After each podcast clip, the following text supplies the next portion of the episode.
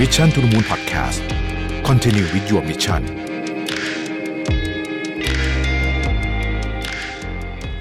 สวัสดีครับยินดีต้อนรับเข้าสู่ Mission to the Moon Podcast นะครับคุณอยู่กับผมรวิศ หาญอุตสาหะครับ วันนี้ผมไปเจอบทความหนึ่งใน Medium นะฮะ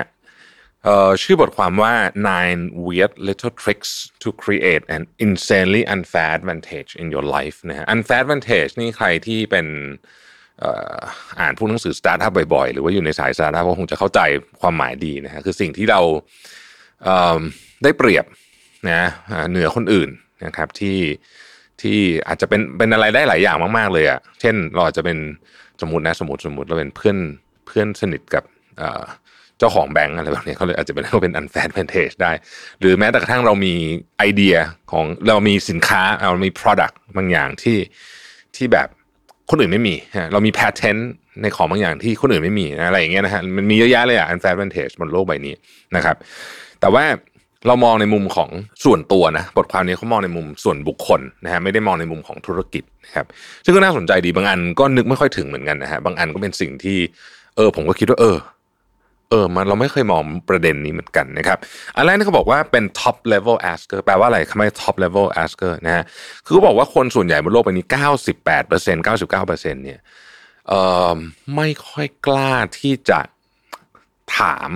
คนที่สเตตัสสูงกว่าตัวเองเยอะๆหรือไม่ค่อยกล้าที่จะขออะไรจากคนเหล่านี้นะครับ ยกตัวอย่างเช่น สมมุติว่าเรานั่งกินข้าวกับ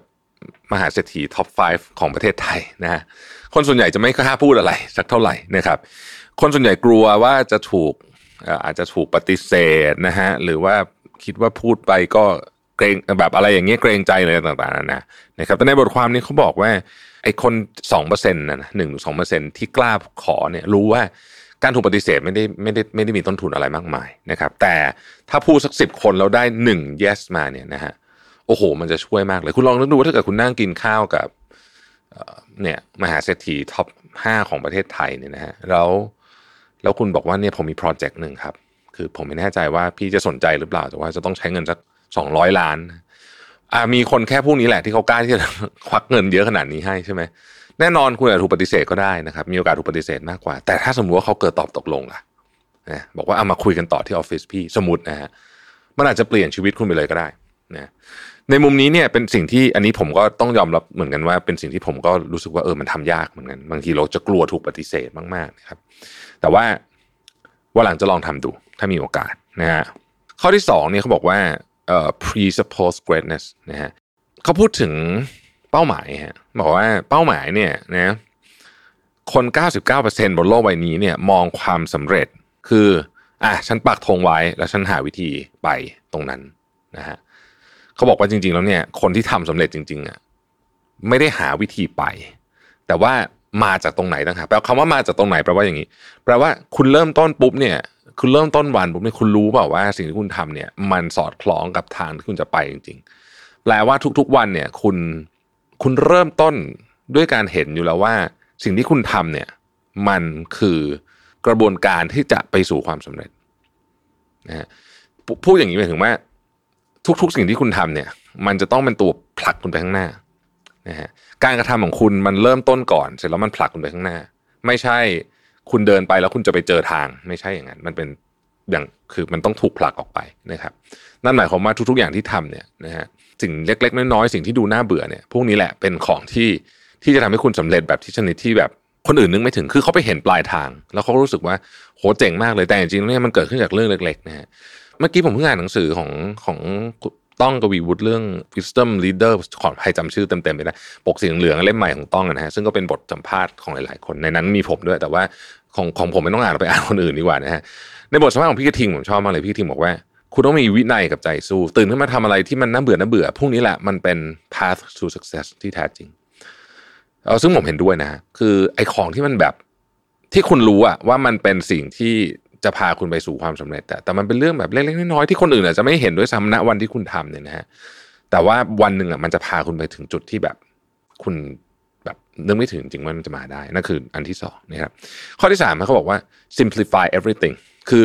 ทำให้ชีวิตเนี่ยมันเรียบง่ายขึ้นนะครับ ความสามารถของบุคคลที่ประสบความสำเร็จ 1%บนโลกใบนี้คือความสามารถไม่ใช่ทำเพิ่มนะฮะความสามารถในการตัดของออกจากชีวิต นะฮะไม่ว่าจะเป็นเรื่องการตัดสินใจเรื่องธุรกิจอะยกตัวอย่างสตีฟจ็อบสตีฟจ็อบตอนมา Apple ปี 97มาใช่ไหมปีหนึ่งที่กลับมากลับมารอบสองนะฮะหลังจากโดนไล่ออกไปนะเอ่อกลับมาตอนนั้นเนี่ยสิ่งที่สตีฟจ็อบทำแรกๆเลยเนี่ยนะฮะหนึ่งในสิ่งที่ทำแล้วก็เป็นจุดเปลี่ยนสำคัญของ Apple คือการลด Product จำนวนมโหฬารจากเป็นหลักร้อย SKU เหลือเป็นไม่กี่ตัวนะฮะนับตัวได้เลย แล้วก็เป็นจุดเริ่มต้นที่ทำให้ Apple มีวันนี้เลยแหละผมต้องพูดอย่างนี้นะฮะ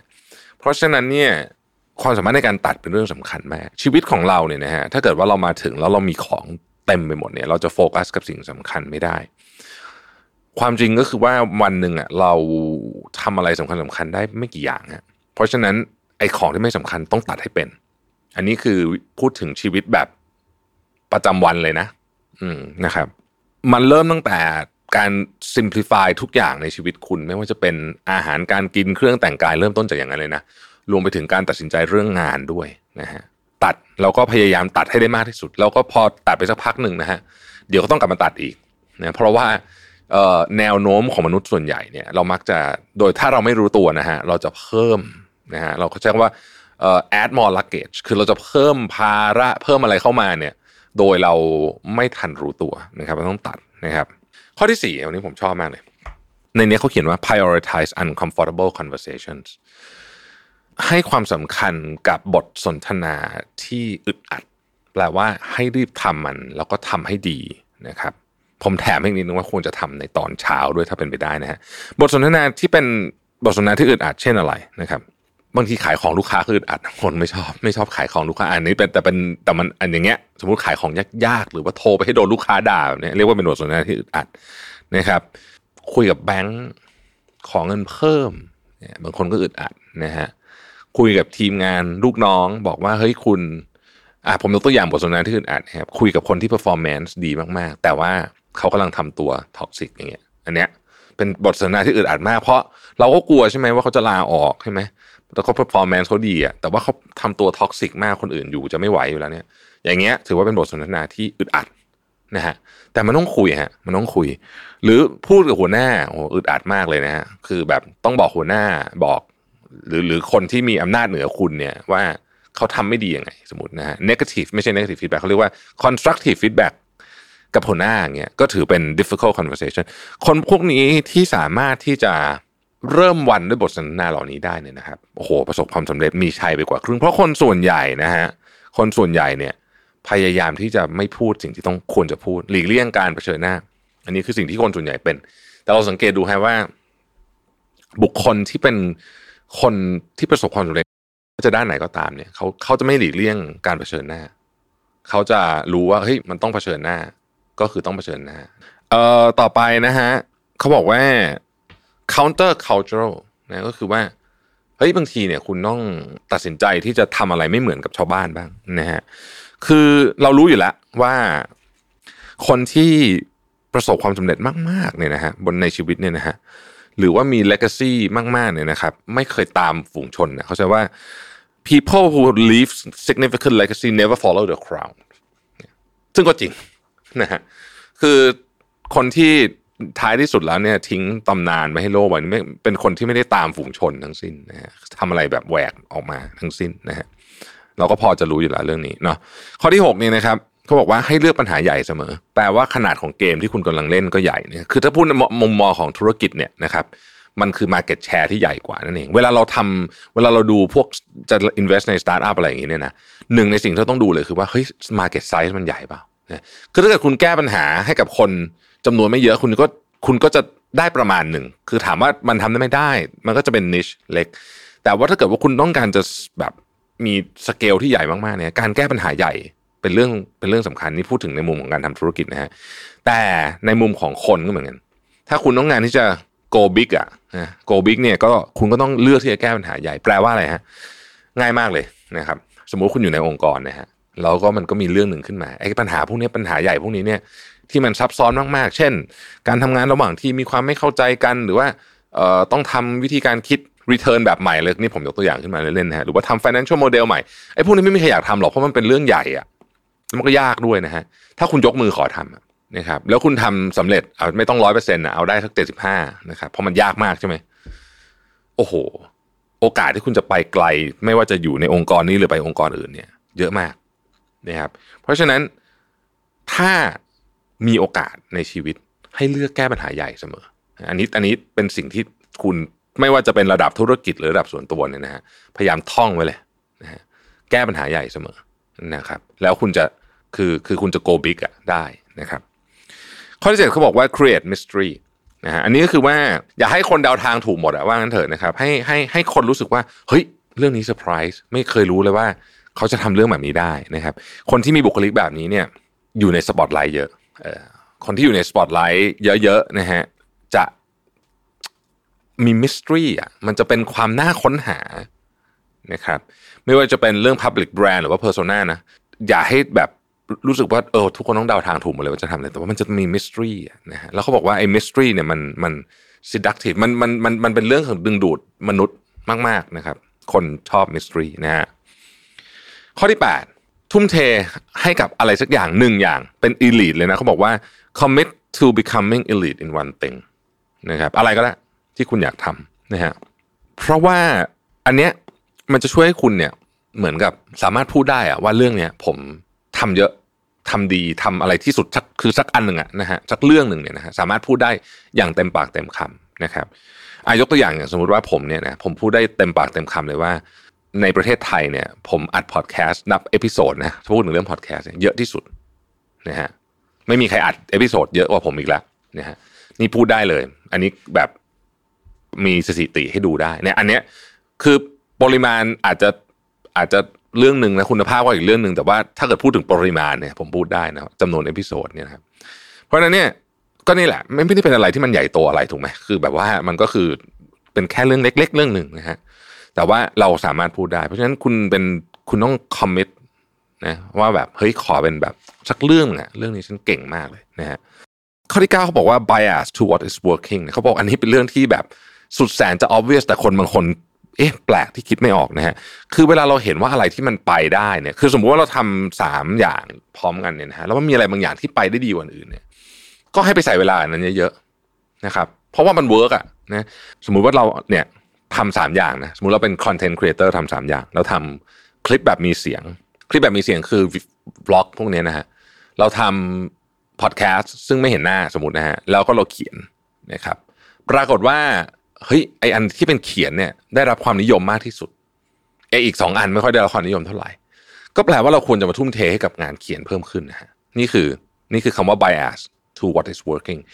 คนจำนวนมากเนี่ยบางทีเนี่ย ไออันที่ work กลับไม่ไปใส่แรงต่อพยายามจะไปทำอันที่ไม่ work ให้มัน work ซึ่งบางทีเนี่ยมันก็ต้องยอมรับว่ามันเป็นมันเป็นหลายมันมีปัจจัยเยอะอะคือไอ้บางของที่มันไม่ work บางอย่างมันก็อาจจะมีเหตุผลที่มันไม่ work นะเพราะฉะนั้นบางทีก็เสียเวลากับมันก็ไร้ประโยชน์แทนที่จะไปโฟกัสกับเรื่องที่มัน work นะครับเสียดายเปล่าๆนะฮะอะนะครับ นี่ก็เป็น 9 ข้อนะฮะผมแถมให้อีกอันหนึ่งข้อที่ 10นะครับวันก่อนเนี่ยผมดูช่องหนึ่ง Viewfinder นะฮะที่เป็นเอ่อ จะเป็นเขารีวิวพวกหนังอะไรเงี้ยนะคุณคุณจีน Viewfinder เนี่ยผมก็ชอบติดตามแกอยู่ก็มันดีนะฮะเป็นคนเล่าเรื่องหนังเรื่องอะไรคือแก passionate มากอะนะฟังแล้วรู้เลยว่าแบบชอบมากๆเนี่ยนะฮะแกพูดถึงเรื่องหนึ่งเออผมสนใจดีนะเขาบอกว่า มีผู้กำกับหนังจำนวนมากนะฮะที่จะไม่ตัดต่อหนังเองนะฮะผมก็แบบตอนแรกผมฟังแล้วเฮ้ยทำไมวะงงนะฮะเขาบอกว่าเขาอธิบายอย่างนี้ยเขาบอกว่าบางทีเนี่ย คือคนที่ตัดต่อหนังเก่งๆ อาจจะไม่เดินพุ่งกลับก็ได้ แตัดต่อก็คือเอาฉากนี้มาใส่ฉากนี้นะฮะอะไรอย่างเงี้ยอะไรอะไรควรจะต่อกันจากฉากนี้เป็นฉากไหนเนี่ยนะฮะคือบอกว่าถ้าเวลาเราเป็นพุ่งกับหนังเนี่ย ฉากบางฉากนะฮะมันใช้เวลาถ่ายนานมาก อาจจะเทคเยอะอาจจะเป็นฉากที่แบบลงทุนเยอะนะฮะเราจะรู้สึกว่าฉากเนี้ยมันสำคัญและอยากจะใส่มันเข้าไปเยอะๆซึ่งผู้กำกับหลายคนรู้ตัวว่าถ้าทำแบบนี้มันจะ bias ฉันจะ bias กับเรื่องนี้ เขาก็เลยตัดสินใจว่าเพื่อไม่ให้ bias ให้คนตัดต่อ มาเป็นคนตัดสินใจเพราะคนตัดต่อไม่รู้ว่าฉากนี้ถ่ายยากถ่ายง่าย แต่ว่าเหมาะกับหนังมากที่สุดใน sequence แบบนี้เรียกว่า the director's effect คือถ้าเกิดว่าคุณเป็นคนตัดต่อเอง คุณเป็นคนกำกับหนัง แล้วคุณตัดต่อเองเนี่ยมันมีโอกาสที่ฉากนี้คุณลงทุนเวลาไปก็เยอะเทคไปสี่สิบกว่าเทคเงินก็ใช้เยอะ คุณอยากให้มันมียาวๆหน่อย ทั้งๆทที่จริง ๆ แล้ว ในตัวเนื้อหาของเรื่องอะมันไม่ควรจะยาวไง ฉากเนี้ยสมมตินะฮะมันอาจจะเป็นฉากที่มันควรจะยาวจะเป็นฉากที่ถ่ายง่ายๆสามเทคผ่าน แต่คุณรู้สึกเฮ้ยไม่ได้อะเราต้องเอาไอ้ฉากนี้เยอะๆไว้ เพราะว่าเราเราใช้เวลากับมันไปเยอะ เวลาที่เราใช้ไปกับการถ่ายทำกับตอนที่มันตัดต่อตอนหลังเนี่ยมันไม่เกี่ยวเลยเนาะคือหนังจะสนุกหรือเปล่าเนี่ย มันมันมันไม่ได้เกี่ยวว่าคุณใช้เวลาในการถ่ายทำฉากไหนเยอะ แต่ว่ามันตัดต่อมาแล้วดีไหมนะฮะนี่คือ director's effect ซึ่งผมก็กลับมาคิดว่าเฮ้ยมันใช้วิธีการคิดแบบนี้กับการทำงานได้เหมือนกันนะบางทีเนี่ยเราอะให้ความสำคัญกับ